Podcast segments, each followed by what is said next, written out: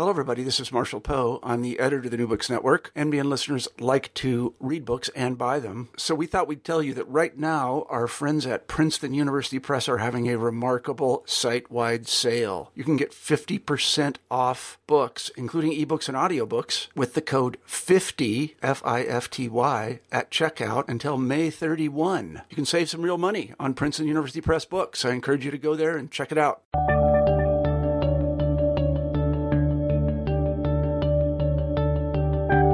Everybody, and welcome back to New Books in History. I'm Marshall Poe, your host. Each week we pick a new history book that we find particularly interesting, and we interview the author of that book. This week we're very pleased to have Rebecca Manley on the show, and we'll be talking about her new book, To the Tashkent Station Evacuation and Survival in the Soviet Union at War. Most people know that the Nazis attacked the Soviet Union in June of 1941, and they made remarkable progress in the first year of the war against the Soviet forces.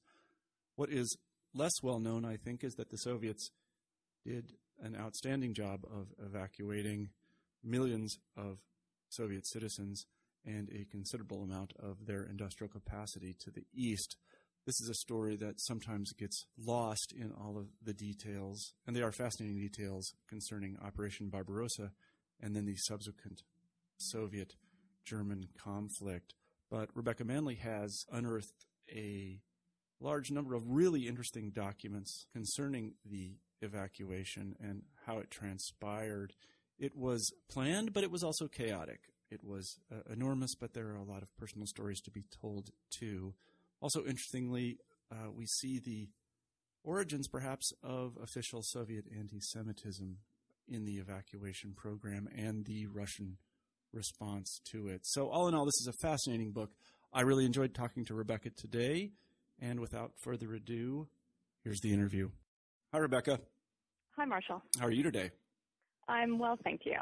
And I'm very well. Thank you very much. I'm uh, here in Iowa, and it's beautiful in Iowa. We're having a very nice fall. The corn crop is in for those of you who have been following the corn crop. I know it was late this year. It was wet fall, but we seem to have gotten a bumper corn crop in. And uh, how's the corn crop in, um, in, in, you're in Ontario, aren't you? I am in Ontario, and uh, the corn, at least our market, there, there's no more corn at the market. Is that so, right? um, we actually did have a very nice fall, but it's uh, it's rather uh, grim today. It's overcast and yeah, gray and sort of wet. I'm sorry we can't change that. We'll send you some corn from Iowa. Actually, all the corn that we produce here is not for human consumption. It's all fed to animals. That's right. Sorry I read that. Yeah. Uh, so I should tell our listeners that we have Rebecca Manley on the show today, and we will be talking about her terrific new book, To the Tashkent Station, Evacuation and Survival in the Soviet Union at War. This is a book that I was hoping would be written uh, decades and decades ago because it's an extraordinarily important topic. Uh, most people don't know uh, when they think about World War II, especially Americans, I would say. I won't speak for Canadians, but um, first of all, they don't know the Soviet Union won it almost single handedly. But they also don't know that the Soviet Union succeeded in uh, evacuating uh, millions and millions of, of people. And among them, and this is something I think that uh, Rebecca deserves a certain amount of credit for, among them were uh, Jews who certainly would have been killed during the Holocaust. Uh, we don't usually uh, put um, uh, Russian and uh, philo-Semitism in the same sentence, but in this instance, you know, uh, it, the, the, story is really uh, one of saving a good portion of an entire people, and I was glad to see that in in the book. There were complications, of course, there always are, but I would recommend the book to anyone who's interested in World War II because, again, this is a this was the reality of the the um, the first year of the war for um, the Soviet Union that was moving east. That's what most people were doing, moving east. So, Rebecca, congratulations on the book. Let me begin by asking you to say a few words about yourself. Well, I um I'm grew up in Canada. I was born in the United States, but uh, moved to Canada at three months. I grew up in Canada. Um, my great grandparents were from the Russian Empire. They were from Byelorussia and I was very fortunate uh, that they were alive well through my um, schooling years.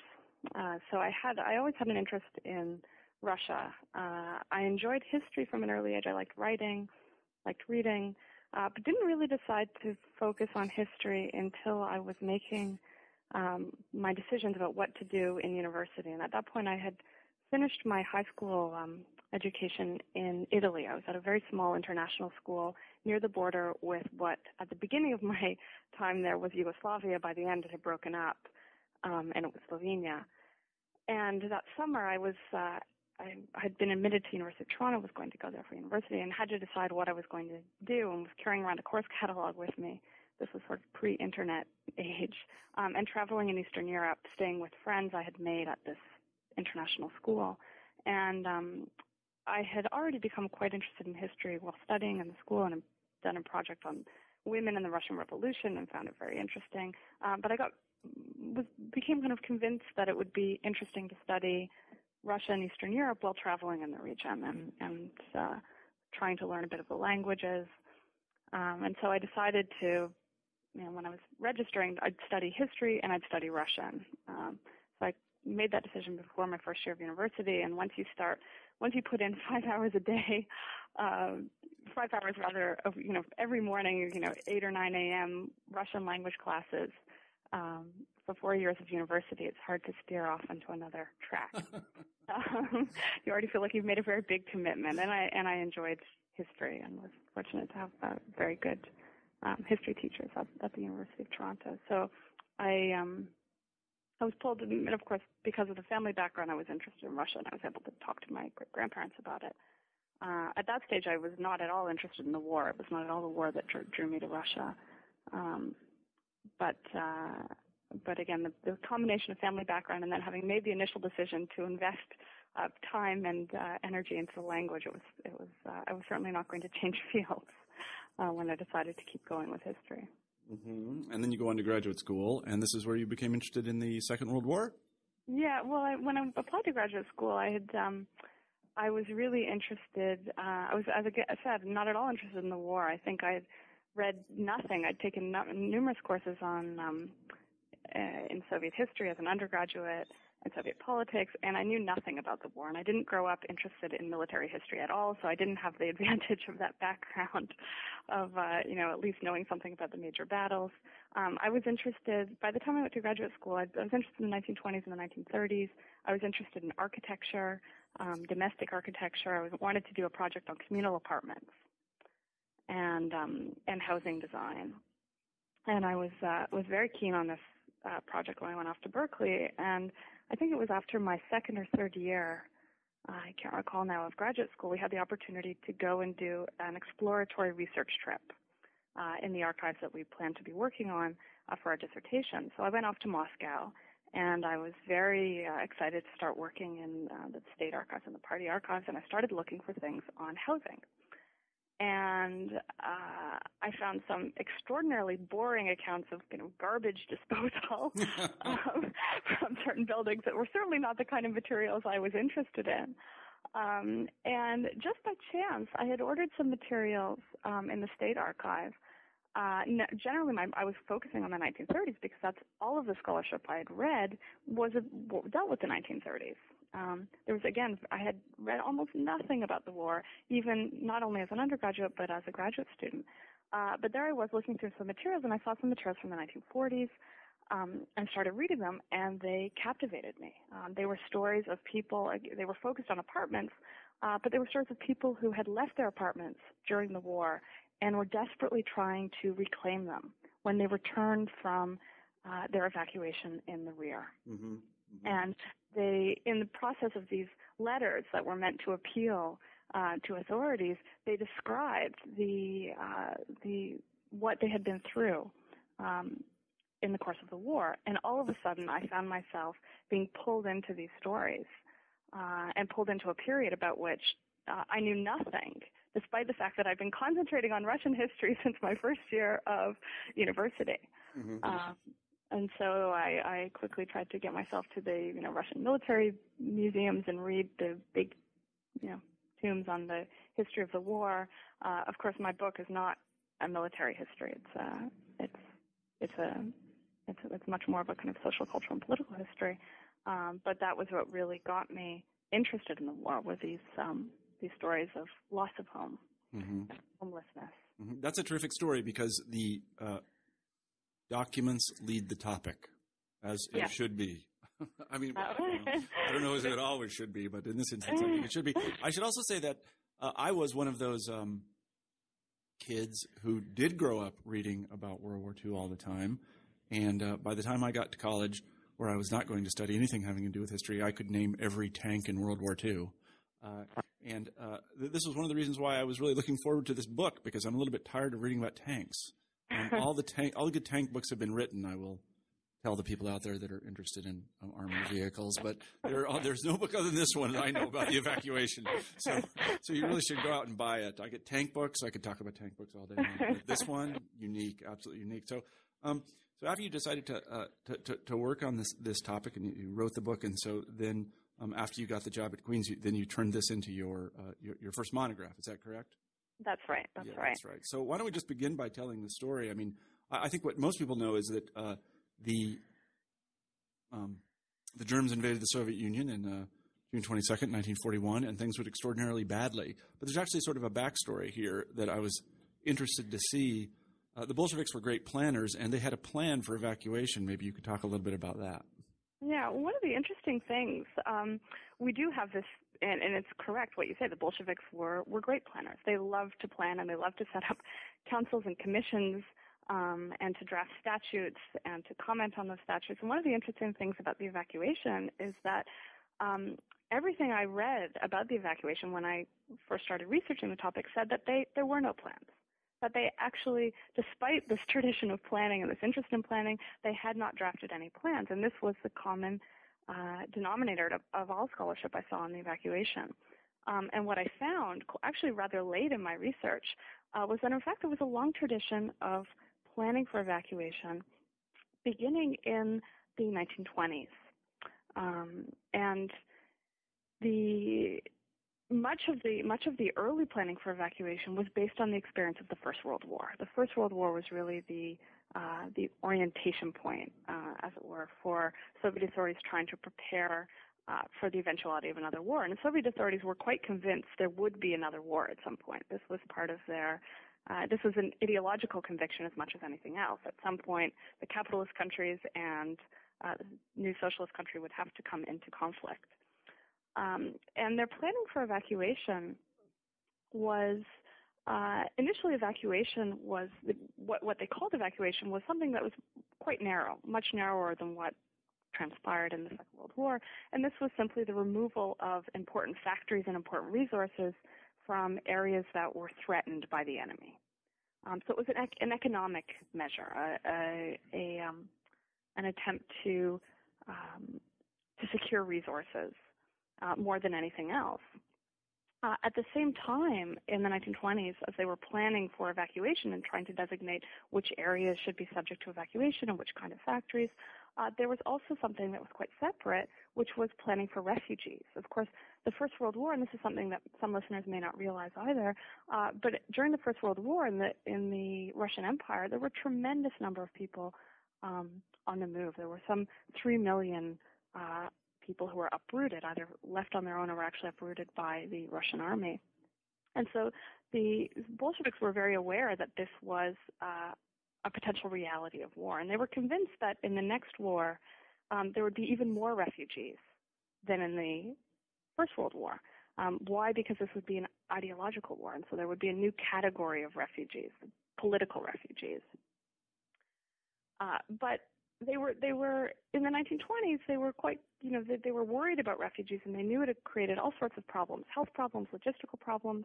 Um, but they didn't really think they could do much about it.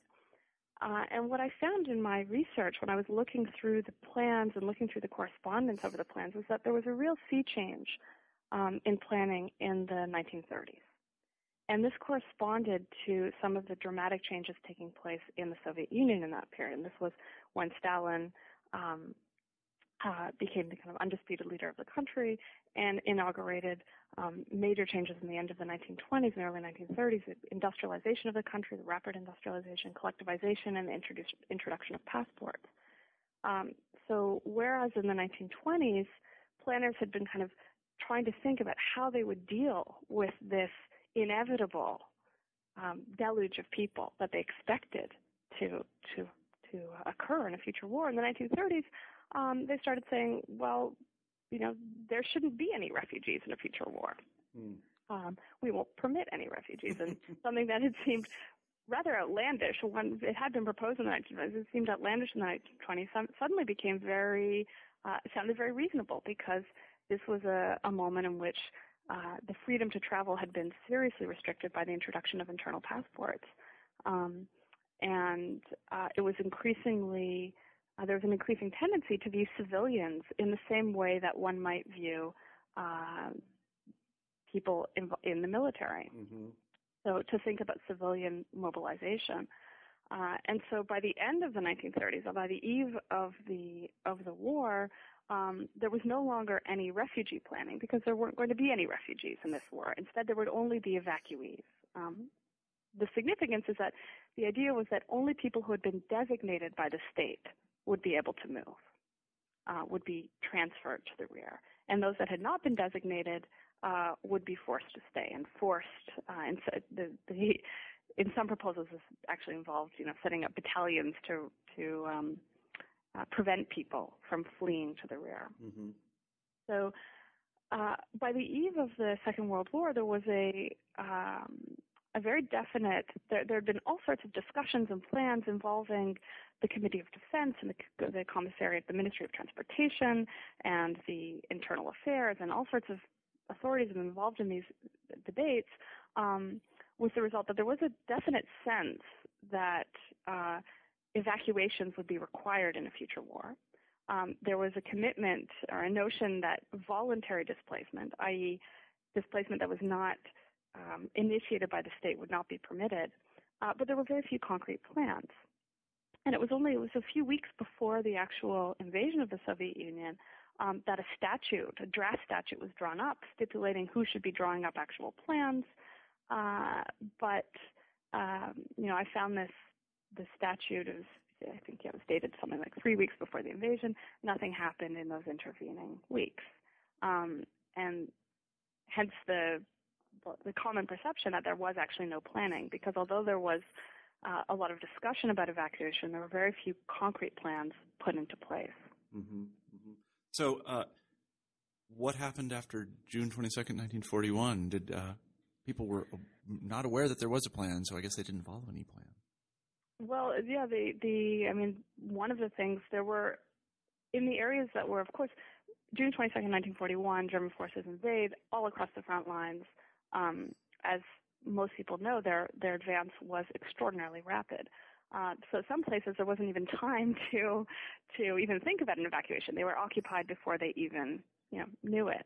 Um, evacuation orders were issued in some regions without central authorization. In Latvia, for instance, there were evacuation orders um, issued. Um, but uh, very quickly, authorities started scrambling, contacting um, the central authorities in Moscow, uh, saying we need to do something. And Stalin at first was very uh, skeptical. Um, in the first days of the war, Stalin was still planning a counteroffensive mm-hmm.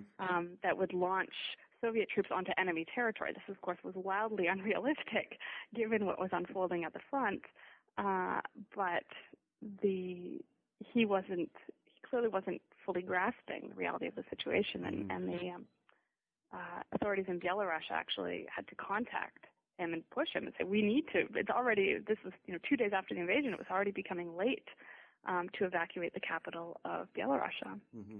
Um, so, in very short order, a commission was actually established, an evacuation council uh, in Moscow. And this council was supposed to take charge of the evacuation and ensure that evacuations happened uh, where they needed to and that those sectors of the population and those uh, factories and other resources that needed to be evacuated would be evacuated. Mm-hmm. And were they? it's a difficult it's a difficult question to answer. I mean, in in some ways, on a global scale, uh, if you look at the if you step back and look at the evacuation, what Soviet authorities achieved, given the circumstances, is quite remarkable. Um, they evacuated over a thousand kind of enterprises or factories. Um, many of these were up and running within certainly within a year of evacuation.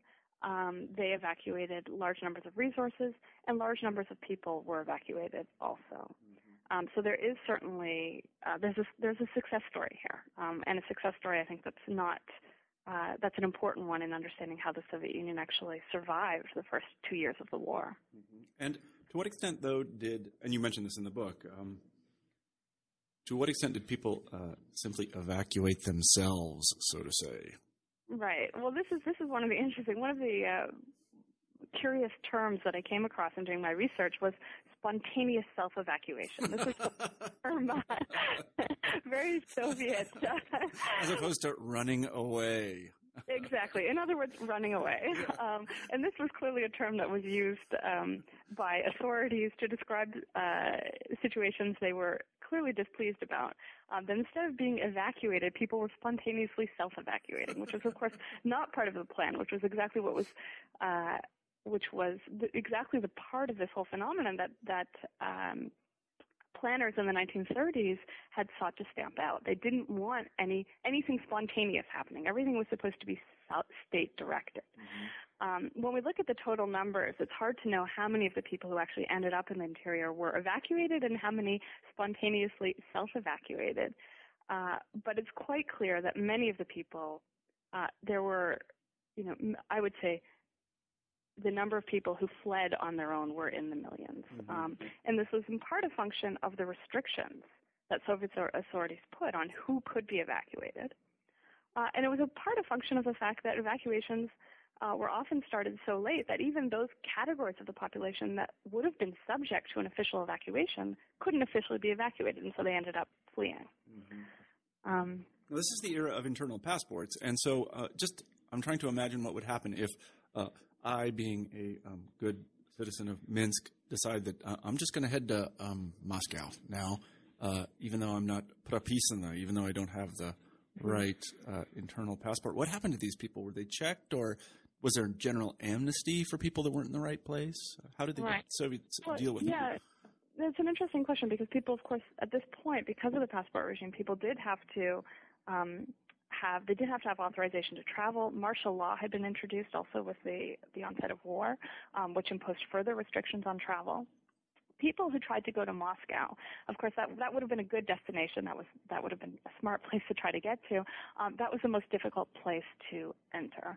Uh, re- restrictions on the capital, entrance into the capital, became very uh, uh, rigid, and there were detachments, NKVD um, detachments that would actually stop people from going into the capital. And of course, they were interested. They were concerned about spies. They weren't really. They didn't really care so much about the individual um, spontaneous self-evacuee, although that was another mouth to be fed, and they were still trying to maintain um, the capital was a privileged place to reside in. So some uh, lowly, you know, person from the Belarusian countryside would not be welcome in um, in Moscow. Uh, but so it would be very difficult to get to Moscow uh, as somebody without the proper papers. Uh, but one of the things that's striking is that despite the whole system of controls that had been set up over the previous decade, controls on movement, um, there were, you know, it was warm. Perhaps this is not surprising because of the wartime conditions, but it was exceedingly easy if you managed to get onto a train. That was the difficulty. But if you managed to get onto a train, it was exceedingly easy to get basically wherever you wanted to go. Mm-hmm. And why why is that exactly? One thinks of the Soviet Union as a place that is, um, well, as they say about police states, they're very good at policing. Uh, right. So in, in, this instance, how, how, could you just get on a train during well, wartime and all this chaos?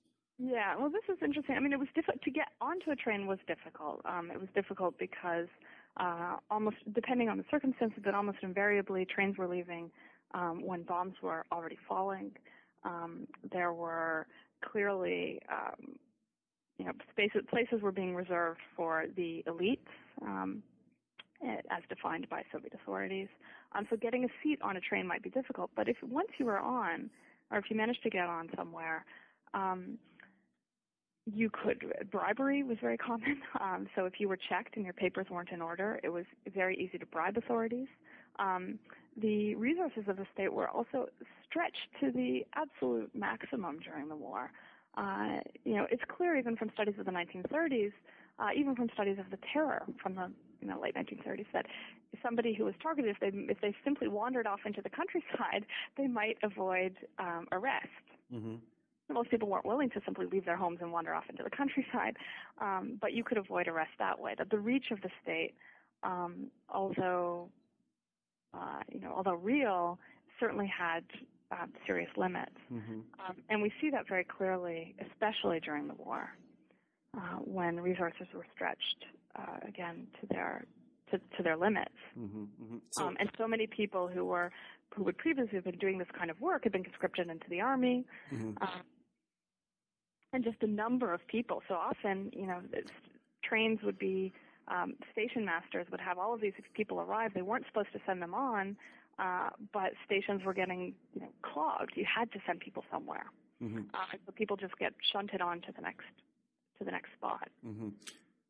Yes, I was going to ask about that. So, say for instance, I do make it from Minsk uh, to Moscow with my uh, meager possessions. Uh, I don't. I have my internal passport, but I'm not registered in Moscow. And I, what do I do then? Do I camp out at the um, train station? Where do I live? Um, you probably would camp out at the train station. Being in Moscow without um, official papers was, would be very difficult, especially during the war. Uh, you wouldn't have access to rations. Um, without access to rations, you'd be forced to sell your meager position, uh, possessions, um, which might get you food for you know, a, a short while, but not for long. Um, so you would probably be ending up at the station. And what police did is they would um, they would send people who ended up in Moscow out. You would not be sent back to the front lines. You'd be sent further east. Mm-hmm. I see, which is kind of what I wanted anyway. By um, by the fall of 1941, it looked as if uh, Moscow was going to be captured itself, um, which would put further pressure on people to leave. And one of the most fascinating things uh, that you talk about in the book, and this is something I honestly did not know, I knew that there were plans to evacuate the elite in Moscow in October, but I did not know there were plans to evacuate the whole city. And this uh, apparently had a great impact on people. Maybe you could talk a little bit about that. Yeah, the story the story of Moscow in October of 1941 is a fascinating one. It's um this was, as you said, by by October of 1941, um, Moscow was, it was quite clear, started becoming quite clear that Moscow itself was under threat. Um, evacuations from Moscow had begun um, almost as soon as the invasion itself. Moscow was the the capital of the country. It was the pinnacle of power, um, and it was um, uh, its residents were privileged. So they had been evacuations had begun already in the summer, um, mainly of children um, uh, with their mothers often. Uh, but in October, as enemy forces approached the city, um, the the government itself started uh, an evacuation plan. Um, of not simply of women and children, although they, they continue to evacuate them, but of the government um, a, and a, an accelerated evacuation of the city's factories um, and of much of the population as well. Um, this was this was uh, a, a, a critical moment in the war. Um, the, the capital was indeed evacuated um, to the Volga city of uh, Samara. Stalin himself was slated for a possible evacuation. In the end, he didn't leave. He, he remained in the capital. Um, but once it became clear that a whole host of institutions in the city were being evacuated, at, again, at an accelerated rate, rumors spread like wildfire through the city that the government was being evacuated, that Stalin had left. Um, and very quickly, uh, not surprisingly, panic set in. Um, tens of thousands of people unable to procure train tickets because train tickets at this point, again, in this moment of heightened anxiety, uh, were being distributed um, only through official channels. Um, so those unable to procure train tickets were leaving on um, you know, by foot, um, by car if they had the opportunity, um, and the whole city ceased to function uh, mm-hmm. for a couple of days. Um, the newspaper wasn't issued, the metro didn't run. People showed up at work and uh, there was nobody there. Um, uh, the city came to a standstill, um, something that hadn't happened uh, right um, since Soviet power had really been established in, mm-hmm. in Moscow. And um, there were wild rumors going through the city, not simply that Stalin was leaving, but that the Germans had already reached you know, the outskirts of the city. Um, people started burning their party cards, um, convinced that the city would soon be in the hands of the Germans. Um, and I, I read a lot of diary accounts, um, memoir accounts, but also diary accounts and letters that were written in this period. Um, and one of the striking things that people noted was that uh, for the first time uh, again, since the establishment of Soviet power, you could hear people openly cursing uh, Soviet power on the streets. Mm-hmm. Um, there was a sense that uh, this experiment in socialism was in its uh, dying days, that that the the Soviet Union was indeed on the brink of collapse. Mm-hmm, mm-hmm. I think, though, that the thing that struck me was that it, it took a measure as severe as the Germans literally being on the outskirts of Moscow and an evacuation order to begin the process of uh, disintegration. I was thinking, again, this really isn't a fair crack, but um, in order to shut an American city down, all you have to do is turn the lights out. And people start to burn and loot and run rampant and right. wild in the streets. Uh, yeah. Uh, and, and this was much more severe pressure, uh, yeah. much, much more unimaginably more mm-hmm. pressure. And I think mm-hmm. that bespeaks a certain social solidarity that we don't, sometimes we don't uh, associate with the Soviet Union. I think people really, they really hung in there for a long time until things uh, went badly. I, I think that's absolutely true, and that's one of the things that I tried to um, try to kind of draw out in the book is that there really was um, that the war, in some ways, I mean, the war challenged the Soviet Soviet power more seriously than anything had up until that point. I mean, it did seem to be on the brink of collapse, and yet at the same time, it drew uh, it drew many many people together, um, and there was a certain stoicism mm-hmm. um, and, a, and a real sense of duty and obligation um, and one of the interesting things about the breakdown in Moscow is, you're right, absolutely. This was a moment of intense pressure, pressure that's difficult to kind of uh, to to imagine. Um, but the the most common sentiment expressed, um, at least in the sources that I had access to, uh, by Soviet citizens was a sense of uh, about the events of those days was a sense of shame. Mm-hmm. Um, that the the kind of stoic uh, endurance the city had displayed until that point broke down. Mm-hmm. And I think that speaks to precisely that sense of kind of social solidarity mm-hmm. uh, that you're talking about. And in some sense, it's interesting. One of the things that I that I also find interesting, this the war, of course, comes only a few years after the terror, um, and it was not it's not uncommon to find in memoirs of people who were affected by the terror, whose family members were arrested, etc um, a, uh, sense that the war, uh, the war, people actually put it this way, the war erased the memory of the terror. Mm-hmm. That the war, other people said the war for the first for the first time in years made them feel Russian. Mm-hmm. Um, so it's not that there was necessarily this sense of solidarity over the previous 20 years, but the war created a new sense of solidarity mm-hmm. because there was a common exterior enemy. Mm-hmm. Mm-hmm. Yeah, no, it's interesting. I mean, ordinarily in situations like this, when there's a lot of pressure of this sort, um, divisions appear in society pretty quickly, and we know that in the American case they appear remarkably quickly. But I, I, guess I am um, I'm just struck about uh, the, the, sort of homogeneity of the response.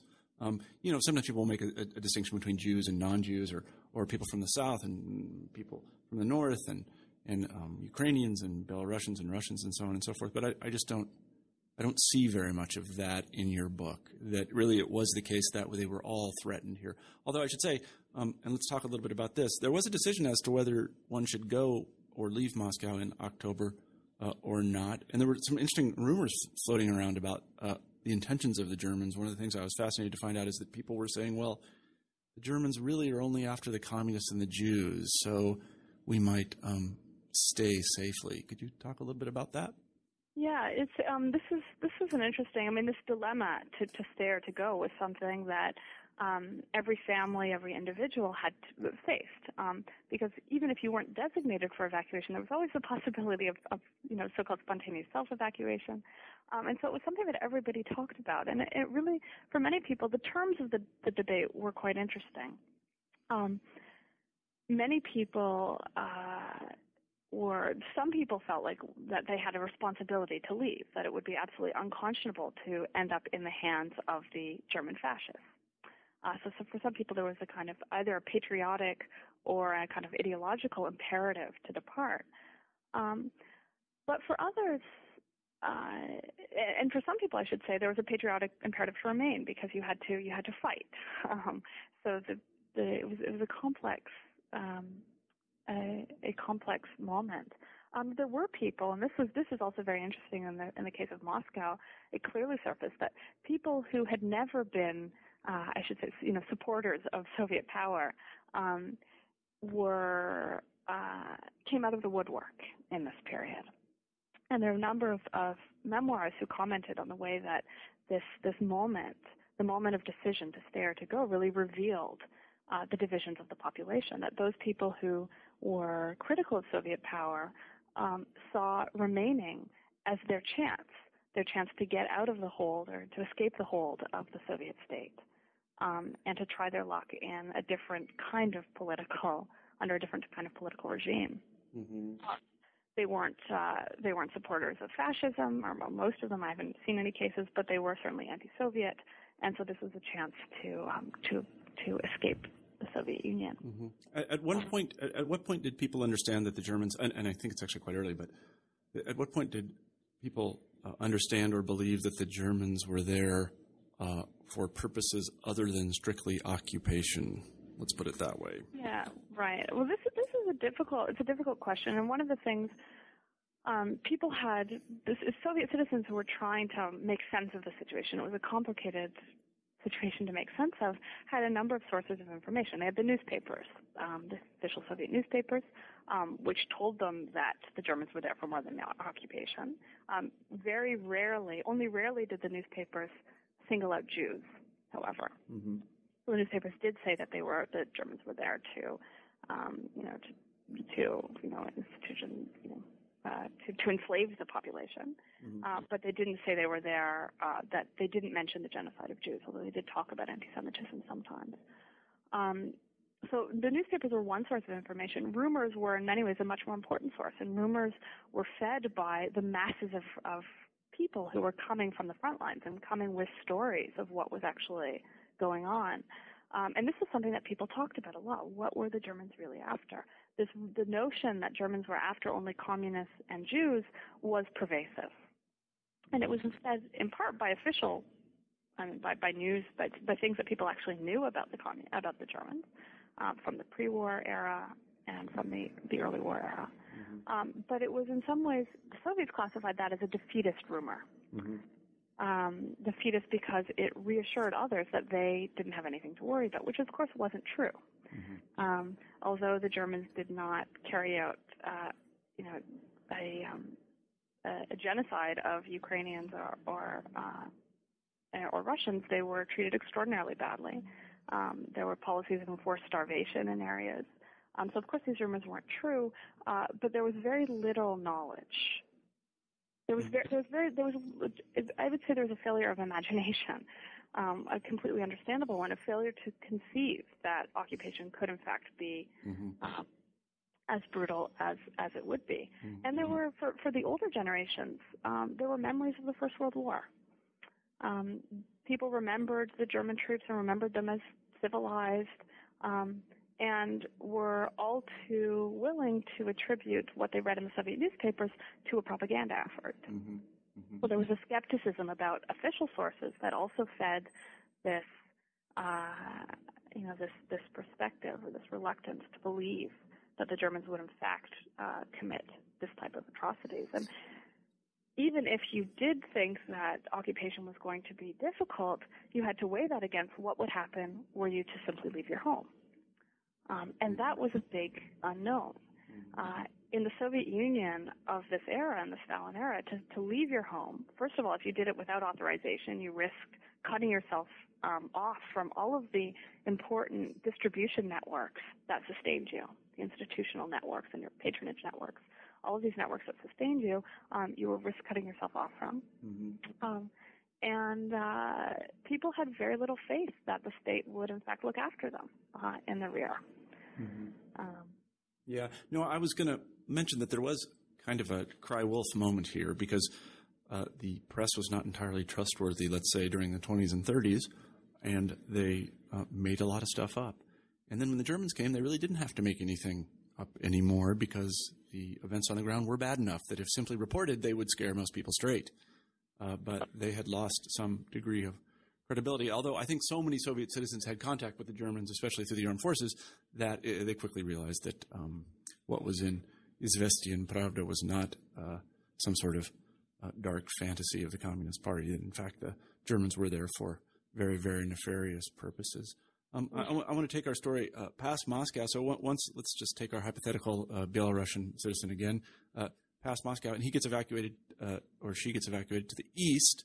And the place that you focus on is Tashkent. Why Tashkent? Uh, for a number of reasons. I think Tashkent, Tashkent, part, for, for a couple of, well, I think important reasons. Tashkent was one of the most uh, sought out destinations um, for a wide swath of Soviet citizens, ranging from uh, some of the, the kind of literary and cultural elites, people like poet Anna Akhmatova, um, uh, Alexei Tolstoy, um, all sorts of musicians. Um, so it was a sought-out destination among elites, and it was also a um, a sought-out destination for large numbers of Jews who were coming mainly from the south, from uh, southern Ukraine and southern Russia. On Tashkent, there had been a novel written, and this is one of those cases where literature, um, you can see its its uh, its impact. There had been a novel written in the 1920s called Tashkent, City of Bread, and it had been translated into Yiddish. And if you'd read the novel, you wouldn't wouldn't be so eager to go to Tashkent because it really doesn't turn out to be the kind of uh, mecca that the title would suggest. Um, but this novel, everyone had heard of Tashkent, City of Bread.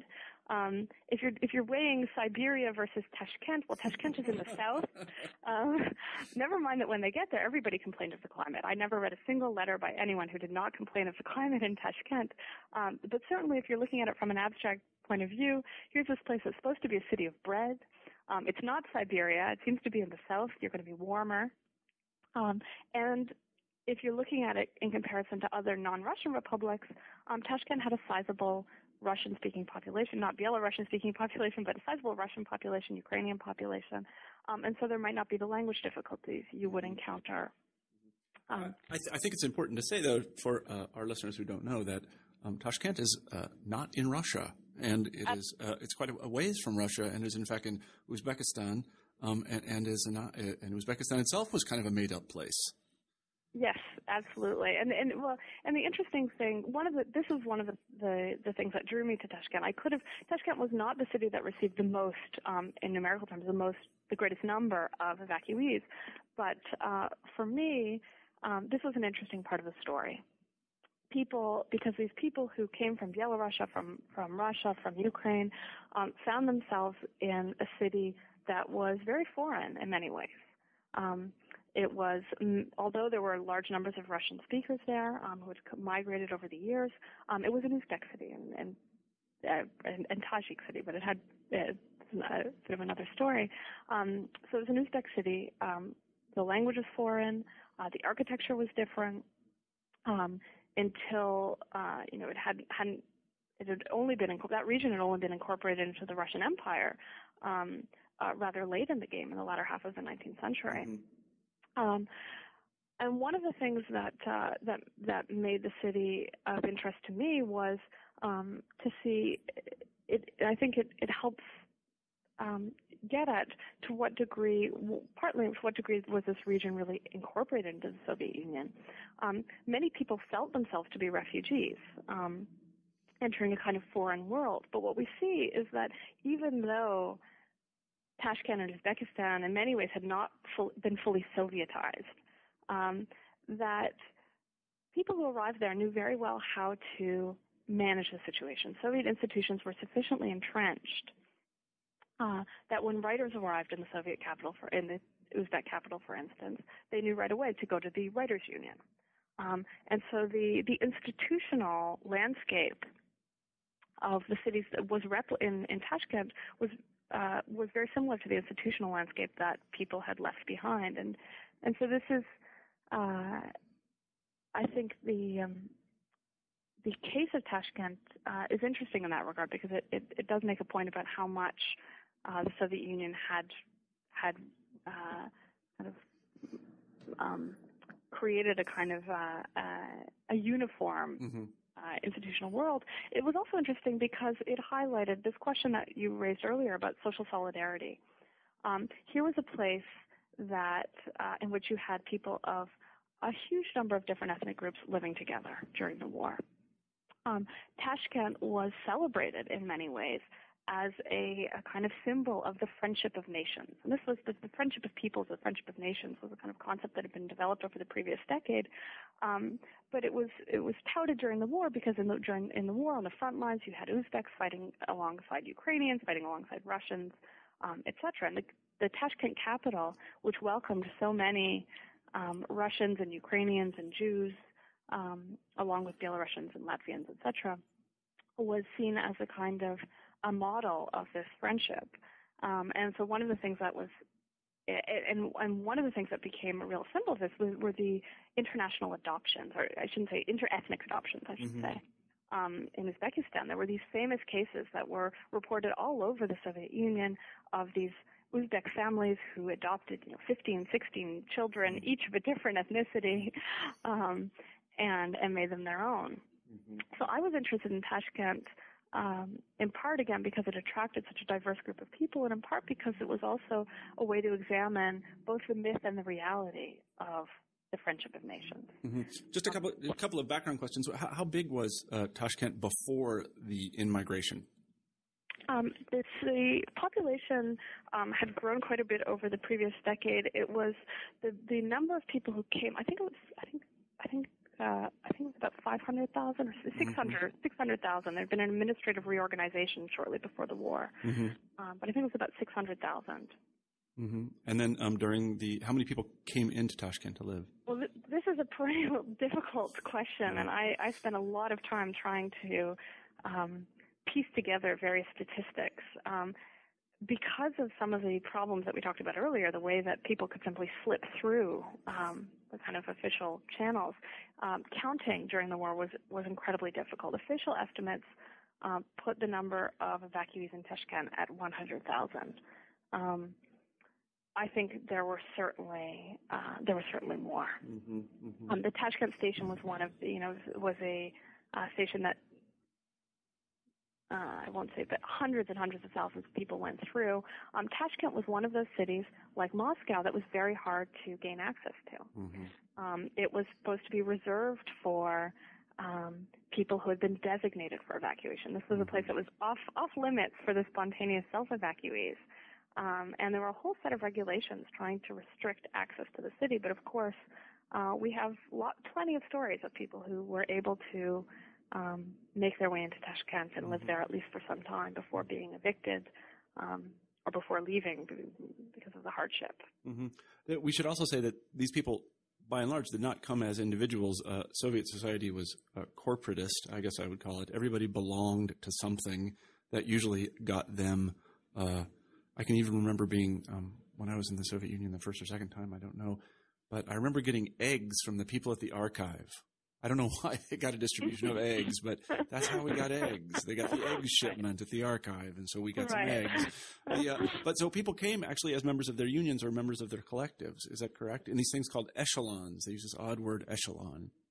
Yes, um, no, this is this is right, and and this is for for me this was one of the interesting aspects of the story that I think the way the evacuation was organized really does um, cast light on the way Soviet society functioned. That people, uh, those who were, who were evacuated in what they called organized fashion, i.e., not the people who fled, um, were evacuated in this kind of corporate fashion with their workplace. Um, and those are the people who were most well looked after. So if you were a writer and you were evacuated with the writers' union, um, the head of the writers' union sent tele, you know, telegrams onto the stations you passed through to make sure that you were provided with food along with the route. Of course, writers were, were privileged, uh, but these organizations would ensure that you had somewhere to live when you arrived, um, that you were linked up to a cafeteria so that you would have food. Uh, because salaries simply weren't enough to live on, and you, you hear that repeated by people in every source you can imagine. Um, so you needed to be linked up to some kind of official distribution network, and this was one of the the reasons people were hesitant to leave on their own. Leaving on their own meant abandoning those kind of networks um, that were so crucial to survival. So Tashkent officially was only to be um, accessible to those arriving in kind of organized fashion who had been designated uh, to to uh, arrive in the city. Um, but it's it's very clear that uh, for many people, if their factory or their workplace was not being evacuated, they were very reticent again to leave the security of these networks, knowing that in a new place they would have to um, have to, you know, be able to kind of get into some kind of institutional distribution network because workplace was who you worked for, your your kind of was key not only to your salary but also to access to cafeterias, access to housing.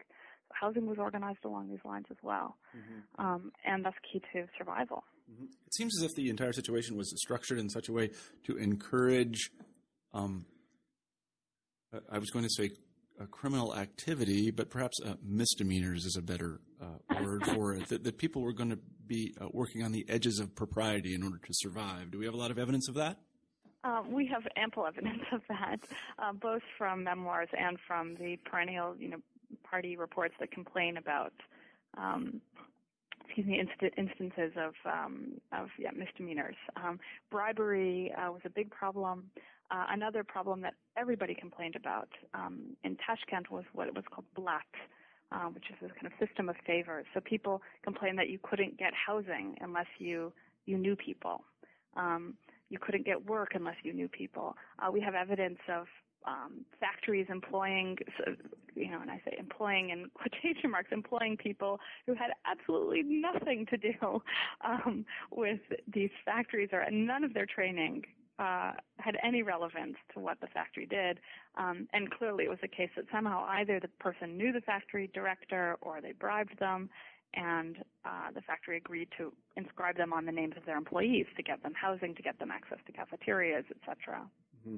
Um, so the police in there uh, would would uncover cases like this. Mm-hmm. I, I, knew of cases like that in the 80s in the Soviet Union of people that Absolutely. were, were um, assigned to work at various places and I got to know them and they never went. And I sort of asked them about this, like, why, don't you have to go to work? And no, I don't, I don't have to go to work. I said, don't you work here? I work there, yes. Like, I, don't, I don't understand that. But anyway, go ahead. Right. No. Well, it's true. This was this was and this this had begun begun well before the war. So this was kind of the importance of these relations.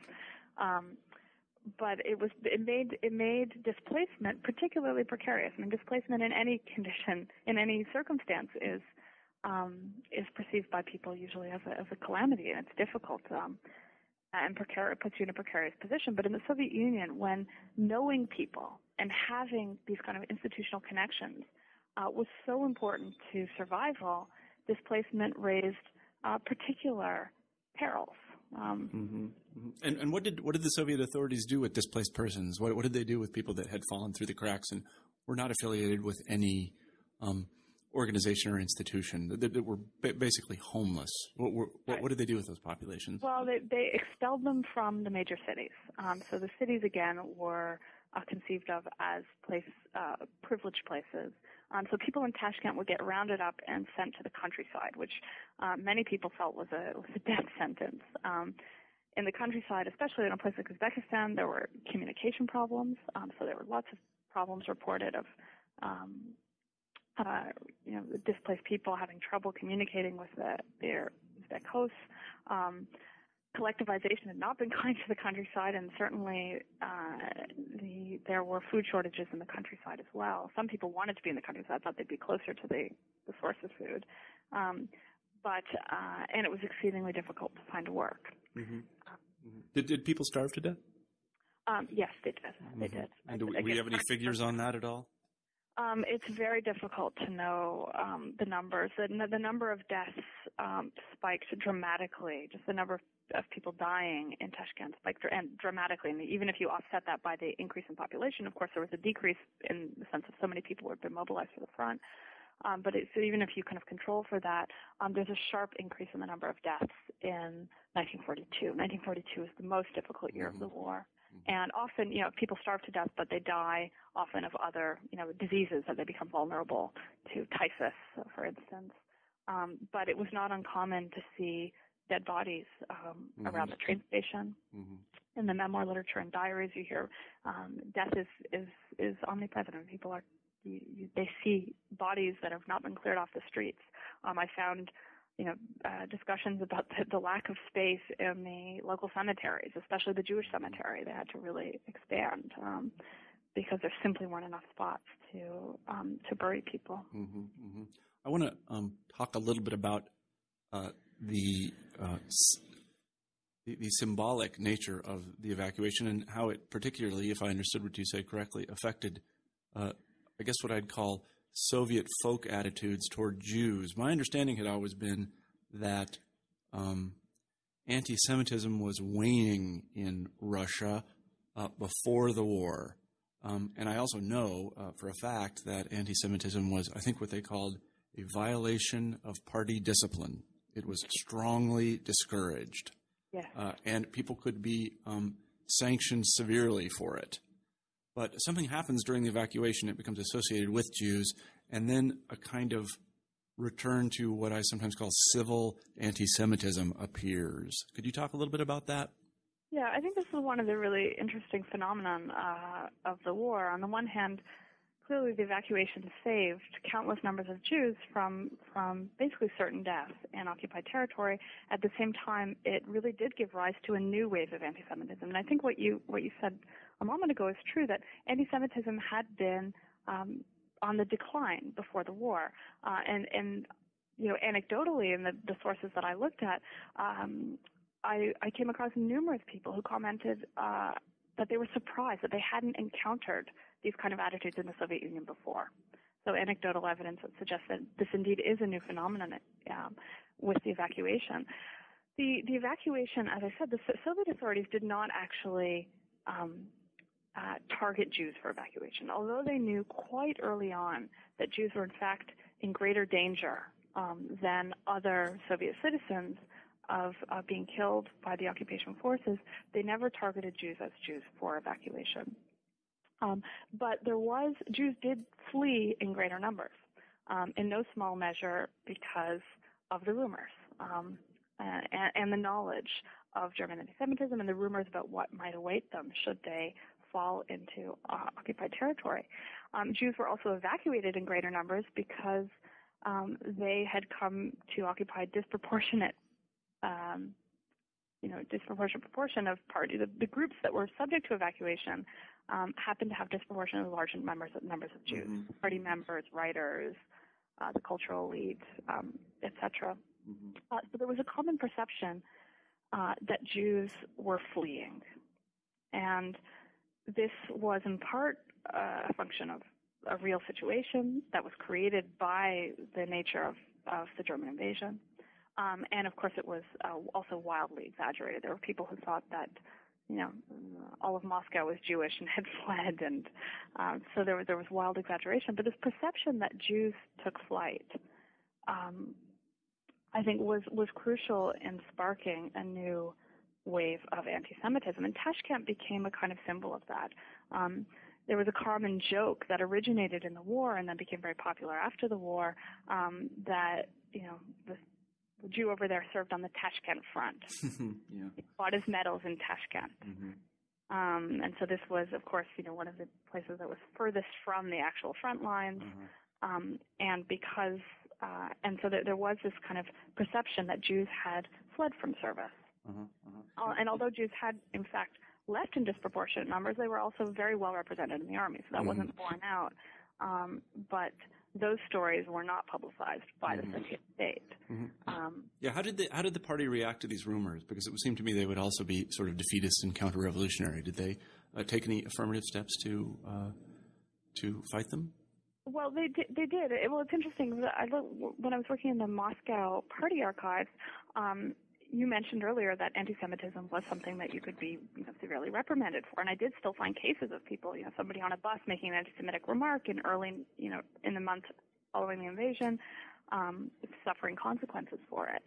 Um, and in some cases, party members actively tried to undermine um, these notions, in part because uh, it made people complacent, or at least that was the perception, that if the Nazis were only targeting Jews, so Jews were the ones who were fleeing, then um, clearly nobody else had anything to worry about. So why, you know, why why fuss about the the war effort? Um, but one of the things that certainly on a, at least a kind of anecdotal level, um, and the sources that I had access to and, and, read, is that the efforts to combat this kind of anti-Semitism um, became much less pronounced over the course of the war. Mm-hmm. Um, and people were often surprised to hear party members making remarks of this nature.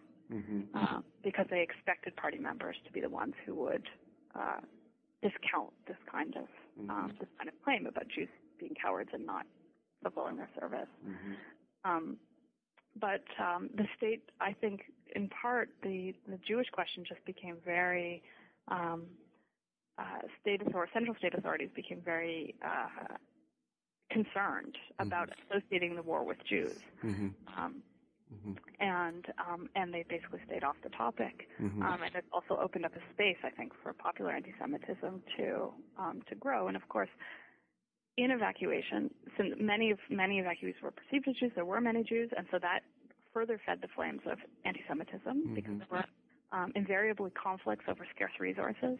Mm-hmm. Um, and with the return of evacuees at the end of the war, um, the this this also, especially in in the formerly occupied territories, uh, which had also been subjected to, you know, had, been, had lived through a, a couple of years at least of Nazi propaganda. Um, when Jews returned, there were real conflicts, which mm-hmm. further uh, fed the flames of anti-Semitism. Mm-hmm. Yeah, this is something that was always a mystery to me. I was wondering if we could make a connection between uh, this sort of upswelling of, I guess I'd call it ground roots uh, anti Semitism and the uh, more or less official anti Semitism that begins almost immediately after the war. Um, that is the campaign against uh, root. I guess they were called rootless cosmopolitans, if I recall correctly, during the um, what was it called, the Zhdanovshchina. Is there any Can we draw any arrows there or anything like that? I, I think absolutely. I think there's a there's a real connection here, and it's an interesting moment to see the kind of connection between kind of official policy and popular uh, popular attitudes. Um, you know, the official anti-Semitism you see already starting to uh, bear its face in the in the very early years of the war. Already in um, 42, 43, even in in Tashkent, which is far from Moscow, uh, people start uh, becoming aware of a new central policy in the film industry, people start getting dismissed. Just so happens that those people are people with Jewish last names. Mm-hmm. Um, uh, so people that the official policy starts changing early, and I think it does have a, a, a significant impact on um, popular attitudes. Uh, when people start returning to the places they had left um, at the end of the war, uh, there's a popular perception that Jews weren't allowed to return. Mm-hmm. This is not the case. I've not found a single document that says, you know, Jews were not you know that that directs authorities to forbid Jews from returning. And Jews do in fact return in in large numbers. Mm-hmm. Um, but because of this official policy of divesting Jews of their position in various kind of cultural and political um, institutions, um, that creates a kind of um, expectation or perception among the population at large um, that Jews are no longer welcome mm-hmm. in liberated Ukraine, for instance. Um, and so there's a kind of feedback mechanism, and it, gives it gives greater license, I think, to the population, and also um, to to to attempt to actually bar Jews from returning, mm-hmm. um, and um, and makes uh, certainly gives the impression that it's now okay to be anti-Semitic. Mm-hmm. I, I, think Whereas, I was going to say I think I see your next book. I'm going to talk a little bit on the pre-interview, but I certainly would like to hear about the wartime origins of the Zhdanovshchina and the uh, campaign against rootless cosmopolitans because I never understood it, not for a second, until reading your book. I should say also we've taken up a lot of your time, Rebecca. We've been talking to Rebecca Manley about uh, her new book to the Tashkent station, Evacuation and Survival in the uh, Soviet Union at War. Um, and, and, I want to thank you for being on the show. Uh, I want to conclude, though, with our, our traditional final question on new books in history, and that is uh, aside from um, my suggestion, which you can throw in the trash, uh, what, what is your next project? What are you going to work on now, other than raising uh, children? one one of the things that I've thought about um, that I became quite interested in when I started work on this project and through my work on the project was um, the way the war, not simply the evacuation, but the war more generally, was uh, remembered in the Soviet Union. Mm-hmm um, and possibly in the post-Soviet era. Uh, one of the things that really struck me when I was working on the project, although my, all of my studies about the Soviet Union have always focused on the 1930s, um, the t- if you talk to the older generations, when I first started going to Russia um, in the early 1990s, if you tr- talk to them and started asking them questions about their past, they were much more interested in talking about the war mm-hmm um, than they were most other periods. And I was interested in what kind of meaning the war had um, had for this uh, this older generation. Mm-hmm. Um, as I said, the war in some ways was uh, a a moment of although it was a moment of greatest suffering in many ways, certainly numerically, the number of Soviet citizens who died during the war is just, uh, you know, is, is, is, difficult to fathom. Um, it's so large.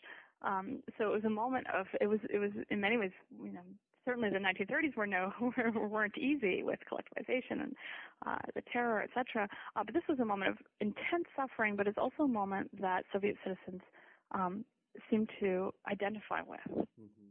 Um, and and some people even refer to it as you know the best time of their lives. This was a time uh, when people when there was a sense of social solidarity. Mm-hmm. Um, I, I guess I would say there was a in hindsight, it looks that way because you know one of the things I've been doing recently. Uh, this is simply an aside. Is I've been uh, looking at um, in association with an entirely different project. I've been looking at uh, sort of uh, newspaper debates in the United States during World War II, and we have this notion here that it was the greatest generation and everything was hunky dory and we went and defeated the Germans and the Japanese and, and everybody went back to their white picket fence. It, it wasn't like that at all. I mean, it, people were, uh, you know, you know, like for example, just to institute the draft was like pulling teeth in the United States. To lower the draft age to 18 in the United States was like pulling teeth. People didn't want to do this. They, they weren't convinced that they needed to go fight in Europe. Uh, it was, it really was not, um, let's go and defeat the fascists. It just wasn't like that. Even though now, thanks to Tim, Tom Brokaw, a fine person, uh, we have this notion that this was the greatest generation and they just marched off to war. So I imagine what you'd find is that uh, people's recollection of this thing is very different than what actually happened. And that uh, makes you perfectly suited to write the book because you know what happened. well, Rebecca, I want, to, I want to say thanks very much again for being on the show. Let me repeat the title of the book again so that you can um, buy your children new shoes. To the Tashkent Station, Evacuation and Survival in the Soviet Union at War. It's just come out from um, Cornell University Press. I should also put a plug in for Cornell. They have, uh, I think, the, the best Russian history list uh, in the United States and probably the world. So it's a terrific publisher to, to publish with. Um, and I want to congratulate them for publishing the book. Rebecca, thanks for being on the show. Thank you for having me. okay, okay. Take care. Bye bye. Bye bye. You've been listening to an interview with Rebecca Manley about her new book, The Tashkent Station Evacuation and Survival in the Soviet Union at War.